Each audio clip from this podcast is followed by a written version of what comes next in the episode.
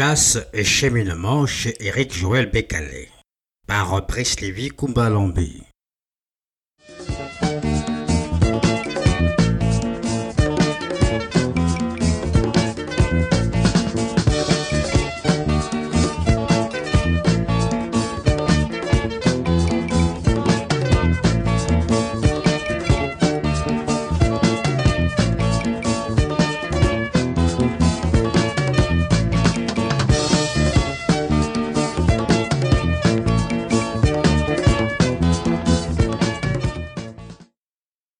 Définissons la chasse chez Éric Joël Bécalé comme étant le cheminement dans la vie. Elle véhicule donc une préoccupation existentielle. Cette préoccupation existentielle se marque par un souci né d'une absence, d'une incomplétude, d'un manque. Si en parlant de chasse, il est question de gibier et de chasseurs, c'est toujours aussi déjà de sujets dont on parle dans son rapport à l'objet. Face à la prise de conscience d'un certain manque, chasser revient à intégrer le mouvement vers ce dont on est en manque.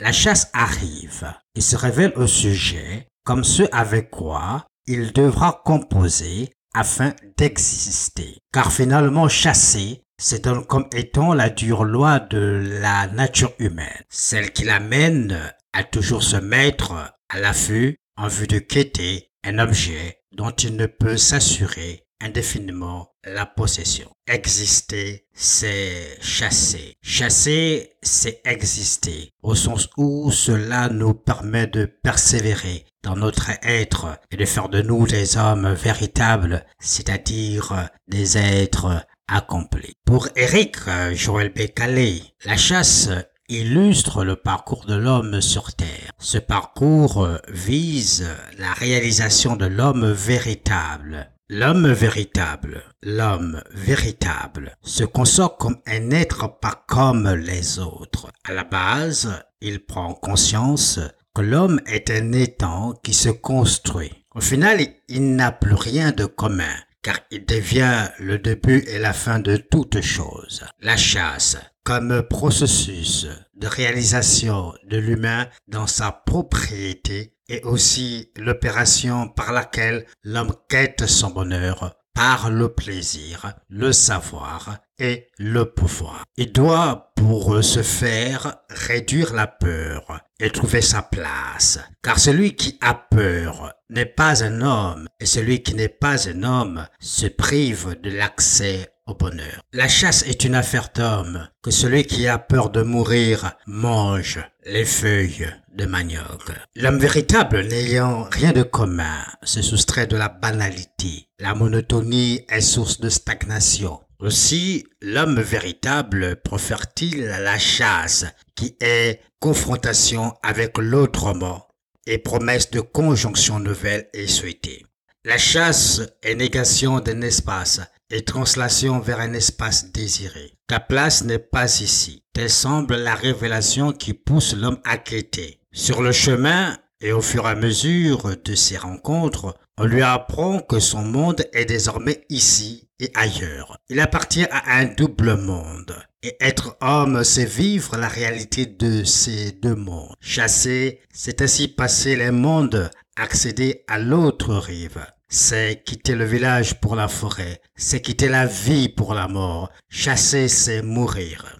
La chasse se comprend maintenant à l'aune de l'initiation, entendue comme processus par lequel l'homme passe du moto au nyamoto, de l'homme à l'homme véritable. L'initiation est la préparation de l'homme en vue de la conquête de sa destinée. Car on ne va pas à la chasse comme on va dans sa cuisine. On ne marche pas simple dans la vie. On se prépare. Cet enfant est comme mon propre fils. Il faut bien le préparer. Faites de lui un homme nouveau, puissant, qu'il soit capable de commander aux humains et aux animaux. La conservation, la nutrition, la fuite, la monotonie, la quête de la santé, les interrogations d'ordre existentiel, les instincts naturels, la gloire, le désir de savoir et le besoin de pouvoir mènent l'individu à la chasse. Mais qu'est-ce qui est chassé? Au niveau matériel, c'est le gibier. Ce gibier peut être un éléphant, une gazelle ou un sanglier. Mais la chasse chez Eric Joël Bécalé est un processus quaternaire. Elle se lie donc à quatre niveaux. Elle inclut le niveau matériel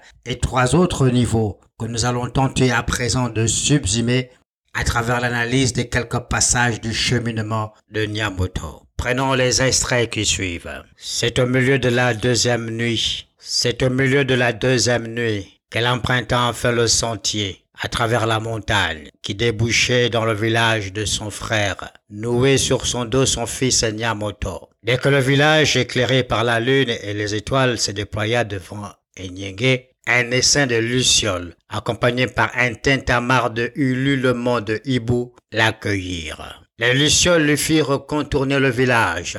Elles la dirigèrent vers l'enclos de Nzemeye. Arrivé devant la palissade de sa demeure, la boule de lumière se désagrégea comme par enchantement. À la place se tenait le maître des lieux. Il s'était enfoncé dans la forêt par une piste étroite et humide. Pour ceux qui ne connaissaient pas les chemins, la forêt se révélait impénétrable, car son sous-bois était envahi par des ronces, d'orties et d'insectes dangereux. C'est pourquoi à certains endroits, il n'était pas facile d'évoluer pour les deux voyageurs. Ils pataugeaient péniblement. Il fallut beaucoup de prudence pour traverser une zone marécageuse à palmiers lacustres formée d'une boue noire et puante. C'était le domaine des crocodiles et des serpents au venin mortel. Te voilà sur le sentier fluorescent. Dans les extraits qui précèdent, se dégagent les axes du mouvement, de la localité, de la pénibilité et de la conjonction. Le mouvement se voit bien sûr à travers les verbes d'action tels que contourner, évoluer ou encore traverser. Ce mouvement s'établit au cœur de la partialité, ce mouvement s'établit au cœur de la spatialité, illustré par village, forêt ou montagne. Il s'effectue par des voyageurs sur un chemin périlleux dont la dangerosité s'illustre par la pénibilité de l'évolution, l'inhospitalité des lieux, la qualité du sol et la présence de reptiles dangereux. Ce chemin périlleux est étroit. Le passé nécessite la connaissance des chemins. Le pluriel ici semble renvoyer à clé, technique, art ou méthode. En nous référant à une interprétation psychanalytique, la forêt dans le domaine du rêve est l'expression du subconscient. Le chemin périlleux étant une notion mystique référant au subconscient, mais surtout à la pérégrination intérieure. Ce qui nous laisse penser que le mouvement qui s'accomplit ici est un mouvement intérieur répondant au souci d'une quête intérieure. Une quête intérieure qui a pour objet la connaissance de l'homme par lui-même. C'est le deuxième niveau d'interprétation de l'objet visé par la chasse chez Eric Joël Bécalé. C'est le deuxième niveau d'interprétation de l'objet visé par la chasse chez Eric Joël Bécalé. Chasser, c'est quitter l'homme en soi dans la nuit étoilée, dans la méditation profonde de l'âme. Le village est éclairé par la lune et les étoiles. Pour ceux qui ne connaissent pas les schémas, la forêt se révélait impénétrable. La lune marquée, capitalisée, et le terme montagne semble indiquer dans l'environnement intérieur le lieu de tous les enjeux liés à la connaissance de l'homme intérieur. Les chemins à connaître pour traverser la forêt, les clés pour la connaissance de soi, paraissent être la montagne, la tête, le sentier fluorescent, les lucioles, la lune, le troisième œil, et le chemin étroit, la glande pénéale. Les chemins à connaître pour traverser la forêt sont donc euh, la tête, le troisième œil et la glande pinéale. La décomposition de la lumière qui a pour corollaire l'ouverture de la tête révèle l'homme à sa réalité la boule de lumière se désagrégea comme un enchantement. À la place tenait le maître de lieu. C'est la conjonction, la rencontre avec le frère, la rencontre avec l'alter ego, la rencontre du moi avec le soi, la réalisation du connaître soi soi-même. La chasse comme conquête de soi par l'homme se voit plus évidemment dans ce qui suit. Pris entre quatre murs, limite de la liberté et de la conscience, Nyamoto médita. Il consolida ses convictions. Son cheminement n'était pas motivé par une simple curiosité et il n'avait pas peur. En effet, il voulait parcourir ses chemins intérieurs, se révéler à lui-même et avoir une connaissance parfaite du monde. C'est pour cela qu'il se débattait. Les obstacles étaient nombreux. Il fallait les surmonter pour ressortir des profondeurs des puits. Aussi se concentra-t-il à nouveau il fit le vide dans son esprit. Des milliers d'étoiles apparurent. Il sentit quelque chose sortir de lui. La chose s'élevait, montait, volait vers la voûte étoilée. Comme une fusée, elle fut catapultée vers les cieux. Dans son moment premier, la chasse nous enferme dans une conception matérialiste consistant à privilégier l'entretien du corps et à ne se limiter que dans l'essentiel, le vulgaire ou le banal. C'est l'option de l'homme simple qui se résigne au peu parce qu'il manque d'adresse. Néanmoins, il est plein de ressentiment pour l'homme combatif, voit sa vie à l'accumulation de l'effort, des biens et des richesses. Pour l'homme simple, l'essentiel c'est de nourrir sa famille. Face à la réussite de son prochain, il n'a que cela à la bouche. Encore lui. Encore lui. L'homme simple est un chasseur. L'homme simple est un chasseur, se contentant de porc-épic, rats, palmistes, écureuils, canards, sauvages et pédrés. Lorsque l'homme véritable se donne comme un chasseur au gros, antilope, phacochère, éléphant, sanglier. Il ne chasse pas uniquement pour se nourrir ou pour nourrir sa famille, mais il vise par la chasse une réalisation de son être. Aussi la chasse est-elle un appel de son être. Nous avons assez de viande séchée ici pour nourrir tout le village durant des lunes et des lunes, mais il ne peut pas résister à l'appel de la chasse. La chasse euh, devient ici ce qui appelle à venir, et le chasseur n'est plus vraiment l'homme, mais quelque chose qui ailleurs appelle et se déplace vers l'homme réceptif. La chasse devient une nécessité, née d'un sentiment intérieur, caractérisé par le mal-être ou par la curiosité. Qu'est-ce qui, au loin, appelle et se manifeste au niveau de l'homme comme un, un vide profond à combler, et qu'est-ce qui, du loin, vient combler ce manque? Certainement la forêt. La chasse est un pouvoir qui met en mouvement le soupçon à l'homme d'un manque. Ce pouvoir est un don particulier, la part d'un symbole ou d'un toit reconstitué. Ce que beaucoup d'hommes puissants ne savent pas toujours, c'est que ce ne sont pas eux qui possèdent le pouvoir, la force et la puissance. Ce sont ces derniers, le pouvoir, la force et la puissance, qui possèdent les hommes. Le chasseur va en forêt parce qu'il est réceptif à l'appel et à la volonté de la forêt. Il appartient à la forêt dans sa manifestation pure, dans sa dimension ontologique ou cosmogonique. Laissons la forêt se dévoiler à nous et nous dire ce qu'elle est par cette expérience de Nyamuto. Autour de Nyamuto, le cercle tournait de plus en plus. Près de cette tourmente, il commença à ressentir un vertige.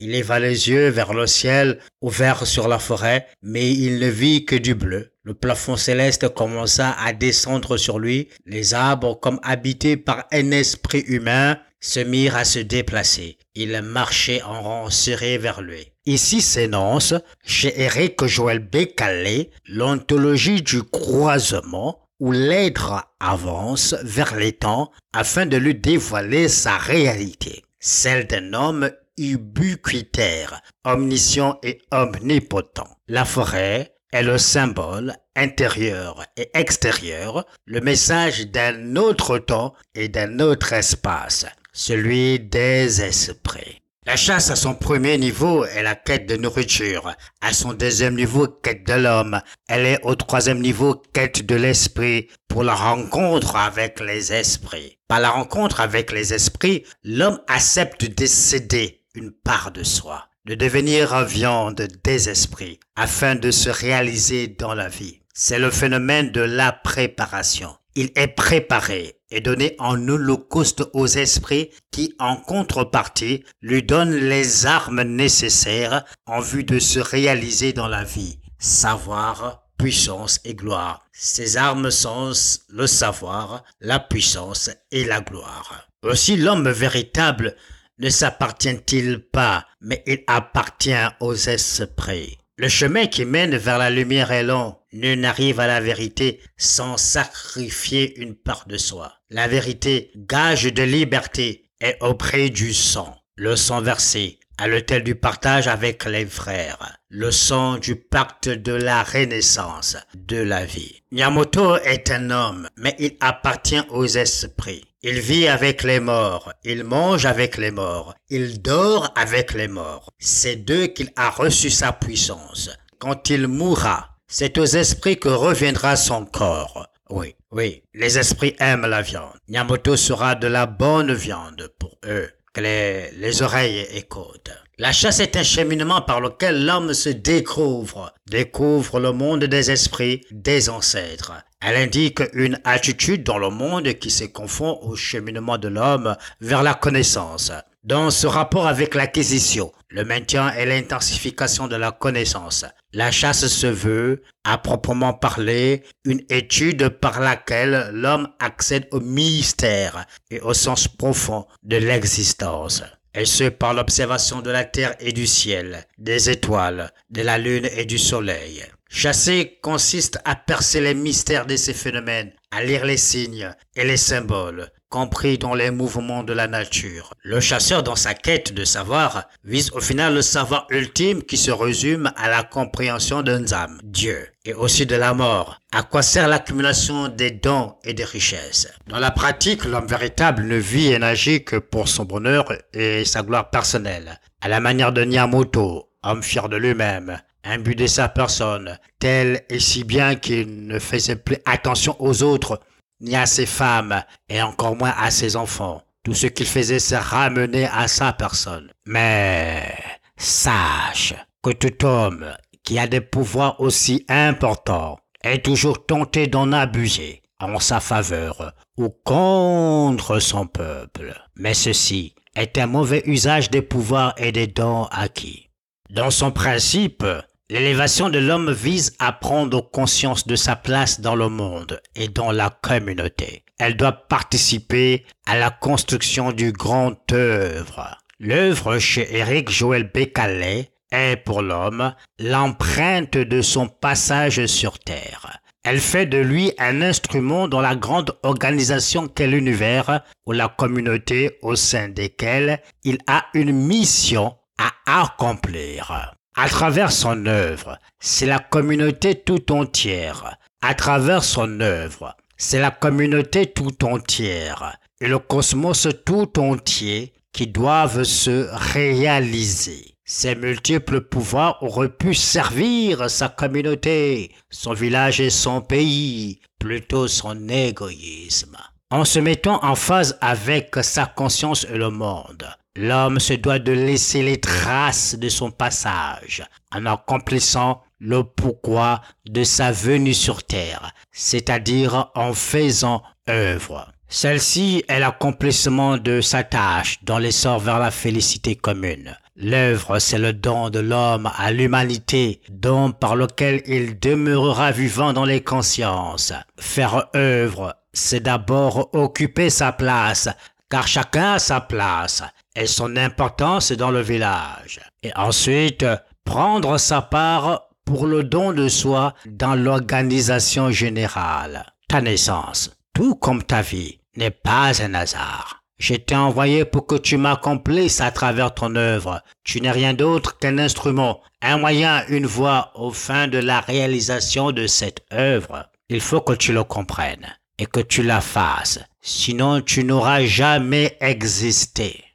Mon petit, imagine que tu te trouves dans une grande case ronde. Tu te tiens en son milieu, au centre, et tout autour de toi, il y a de nombreuses portes. Derrière chacune d'elles, il y a de l'or et du fer. Derrière une autre, il y a du maïs, des ignames et des fruits savoureux. Derrière une autre encore, il y a du miel et du lait. Plus loin des animaux, derrière une autre de la paille et de la terre. Laquelle de ces portes choisiras-tu? Je choisirai celle qui m'appartient, répondit Nyamoto. Je ne comprends pas laquelle penses-tu retenir Je ne choisis pas, je prends. Si l'or est ma promesse, alors je prends l'or. Si c'est la paille, je fais de même. Ce qui est à moi est ma propriété. Ce qui à l'autre est à l'autre. Ta réponse est bien tournée. Mais comment sauras-tu que tel est bien à toi et pas tel autre? On n'ignore pas ce qui est à soi. Avant même que je la voie, elle porte déjà mon empreinte.